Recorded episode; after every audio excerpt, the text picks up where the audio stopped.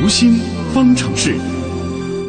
生活当中呢，我们发现啊，很多人好像都会有一个小习惯，那就是咬指甲。嗯啊，从小父母就会告诉我们不能咬指甲，因为很脏。但是咬指甲似乎像是一种本能啊，我们并不需要去学习。哎，特别是小的时候，对，很多多小朋友会咬指甲嗯啊。对于我们为什么会咬指甲呢？其实心理学家一直都在研究。有人就说了，这是一种自我伤害的行为。嗯，难道这是自虐吗？有人认为这是强迫症的表现。嗯，而最近啊，心理学家得出了一个结论，呃，说咬指甲呀可以帮助我们平衡情绪，提供暂时的逃离，分散注意力，从而让我们放松下来。还有理了啊！啊，真是这样吗？爱咬指甲到底是怎么回事？为什么我们会咬指甲而不做点别的呢？我们的边界星辰就采访了国家心理咨询师、职业培训专家讲师张华，我们来听听看。张老师你好，呃你好，星辰。嗯，咬手指甲啊，很多小孩好像都会咬手指甲，就不用谁教，他天生就会咬手指甲。所以咬指甲是一种天生的行为吗？说天生倒也不至于吧，至少不是每个人都咬，但的确咬手指甲也比较方便，啊，伸手就来。嗯，那么对于咬指甲这个行为的动因，在心理学上有没有什么说法？嗯，这个说法有很多啊。从我们心理学的鼻祖弗洛伊德时代就解释，说我们每个人都会有一种对口腔的满足，满足口腔的一个很大的方式，那除了吃奶、吮吸奶瓶，可能就是咬手指甲啊，嗯甚至咬衣角，以此来通过这种咀嚼来获得这种口腔上的一种快感的满足。嗯啊，那这种说法是被主流认可的吗？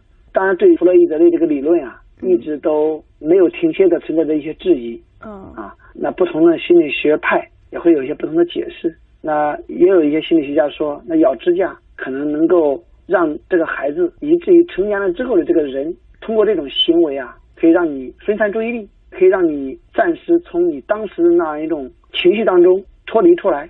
比方说，当我们压力很大的时候，我们通过咬指甲能够让我们缓解压力。嗯当你压力很大的时候，当你感觉很沮丧的时候，我们通过咬指甲可以让我们内心达到平静；当我们烦恼的时候，我们通过咬指甲可以让我们从那种烦乱的心态中暂时脱离出来。其实就是分散注意力，让自己做另外一件事情去了，可能就不是沉浸在这个情绪里面。对，所以其实与咬指甲相对应的，嗯呃，研究中也会出现啊、比如说有些人压力一大就拽自己的头发嗯拔毛，呃 压力一大有时候就会用手去抓一下自己的胳膊，甚至捏两下。那可能在这种紧张或者烦乱的状态下，通过出现这种行为，就会缓解到自己内心的某种情绪。所以呢，用这种方式来让我们的情绪的达到一种平衡，这也是心理学可能对咬指甲这种行为的一个解释。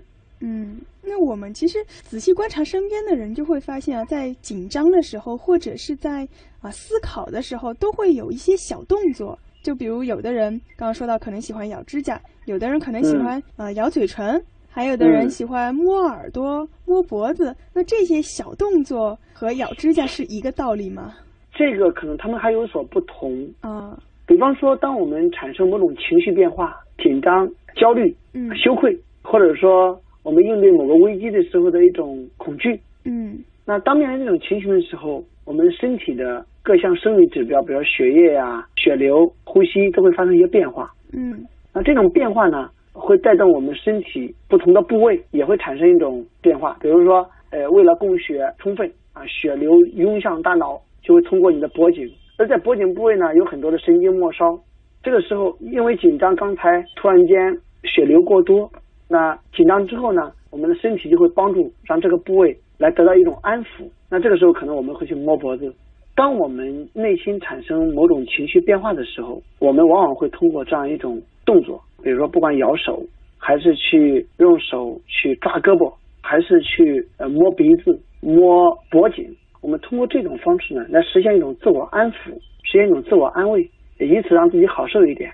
那当我们面临一个比较轻的问题的时候，或者说比较情绪上没有那么激烈的时候，我们可能通过这种抚摸来让自己得到安慰。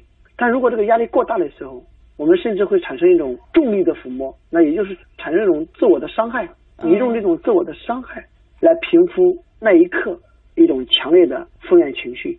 那举个例子说，比如说你此刻你说谎了，那说谎之后我们会产生一种羞愧感和紧张感，为了平复、安慰自己的这样一种焦虑、羞愧感，可能我们自己会抚摸一下自己的脖颈啊，抓一下自己的这个胸口啊，手放在这个自己的胸口啊，甚至会摸一下鼻子、摸一下耳朵，看上去很调皮的一种表现啊。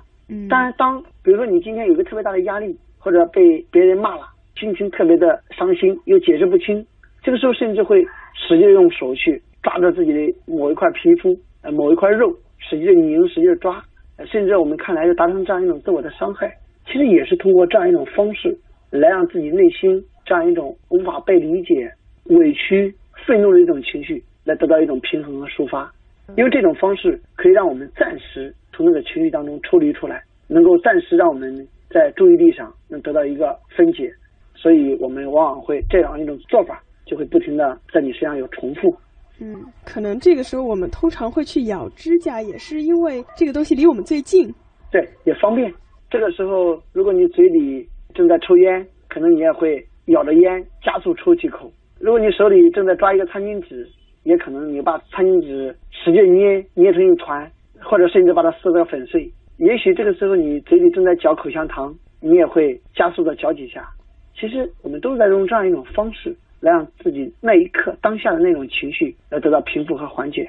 嗯，好，谢谢蒋老师。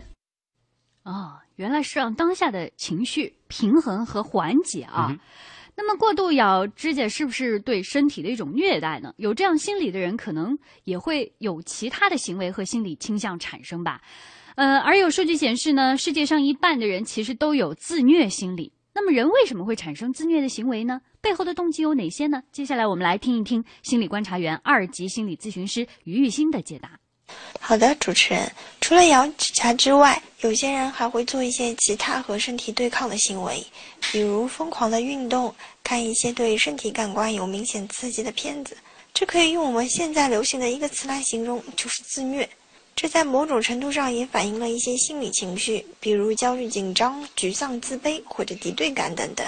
自虐背后的动机是什么呢？我们来谈谈几个常见的观点。一个就是调节情绪，这是自虐者最常想要达到的一种效果。当一个人有太多的负面情绪，对外界愤怒、强烈的焦虑或者挫折得不到化解时，就可能把自残当成应对压力的方式。一些人会习惯于增加自身肉体的痛苦来减轻精神的痛苦。自虐的原因也可能是一种自我惩罚。我们可以观察一下，小朋友在受到过度要求和批评时，会不会用像咬指甲这样的方式表达自己的愤怒，以致惩罚自己的不适之处。因为小朋友辨别是非能力不强，容易自责，养成了自我伤害的习惯。当他在未来遭遇到挫折或者表现达不到要求时，就仍旧会使用这种自虐的方式来惩罚自己。另外，自虐的心态也有可能是要寻求他人的关心，甚至控制身边的人，或者他们想标榜自己的特立独行，不受他人控制。人呢是有自由意志的，无论怎样的行为，只要不违反法律，你都是可以做的。只是相同的行为背后动机不同，我们需要做的是反思为什么会有这样的动机，去关心自己内心所害怕和需要的是什么。嗯，这种探索精神还是值得点赞的啊。嗯，啊，今天的节目其实已经接近尾声了，可能很多朋友也非常期待啊。八十楼和一百楼到底是谁呢？叶星辰，最后的时刻，亮点总在最后。是这这么快就要公布哎了吗？先先公布吧，节目都快结，束了大家可能。也等不及了。然后接着我们再盘点一下互动情况。啊啊！好，八十楼呢是老董师傅，还有一百楼是蒙古国海军参谋长。哦，恭喜啊！好，恭喜二位，这周末的运气还是不错哦。In 哎，其实关于今天的这个偏后的几个话题，我看好像讨论还是挺挺热烈的啊。嗯，叶先生给大家来来梳理一下。说一说。像那个控烟的话题，其实大家都还蛮关心的。呃，有网友就说了，这个感觉烟是控不了的了，嗯除非你直接是把烟草行业给取消了，不然肯定是会有人吸烟嘛。那有人吸烟的话，他觉得就应该给他们一个规定的，让他们集中吸烟的地方。对呀、嗯啊，还有网友李红英他就说最讨厌用餐的时候遇到旁边有人在抽烟，每当这个时候，天空中总会飘来五个字：拒绝二手烟。我还以为是用餐的时候有人在边上咬指甲呢。我还以为旁边飘来五个字是神马都是浮云啊，不对，是六个字。还有网友就说啊，这个吸烟害处一堆，好处没有什么，所以吸烟的赶紧都戒了吧，为了自己也是为了家人。这个还其实一旦吸上上瘾是很难戒的，这一点也必须要承认。对嗯，，然后还有，其实呃，无烟日是五月三十一号嘛，就是在六一儿童节前一天，哎，所以呃，网友这个安排有点意思啊。偶尔会荡漾，他就说这可能也是算是给孩子们一份珍贵的礼物吧。好吧，没有烟的环境，对孩子的成长也是比较好的。嗯，呃，最后那个赌心的咬指甲的那个话题啊，其实很多网友就说，像阿基米德上二号雪说，这个咬指甲真的是可以研究研究啊，嗯研究起来还是蛮有学问的。他说好像这只有只是种现象啊，或许是一种病态。他觉得啊咬指甲是开阔不了他自己的思维方式啊。有一点自虐啊。嗯。嗯，还有就是这个今天也中奖的那个海军参谋长，他说了啊，喜欢咬指甲的飘过，我是有强迫症吗？每个人或多或少其实都会都会有一一点点强迫症啊，这个是呃只是程度各不相同。好吧，下次你再想咬指甲的时候，hold my hand，牵住我的手，一起哦出去吹吹风吧可。惜你不在他身边了。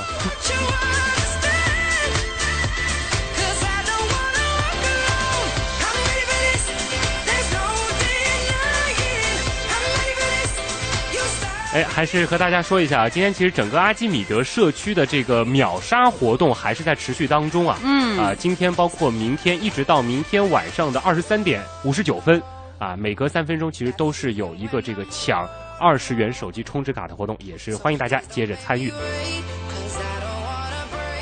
那本周的新闻实验室又到了和大家说再见的时候了啊。嗯，最后我们要感谢本次节目监制盛燕姿、编辑叶星辰、王威和乐琪，我是旭东，我是晨曦，新闻实验室，咱们周一晚上的十九点三十分不见不散了。周末快乐，快乐哦